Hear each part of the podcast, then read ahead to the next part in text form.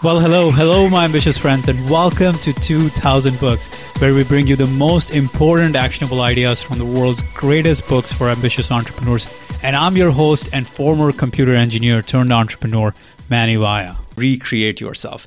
Here's the powerful truth you can create your own identity not the identity that society might want to force on you, but the identity you want to have.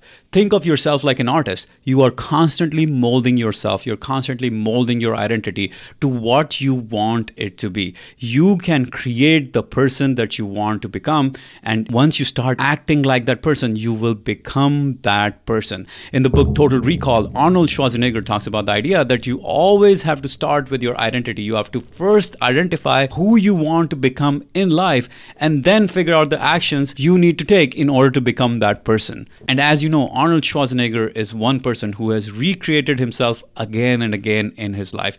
He went from conquering the world of bodybuilding as Mr. Universe, Mr. Olympia, to becoming the highest paid actor in Hollywood, to becoming the governor of California, and also becoming a very successful entrepreneur and a real estate investor.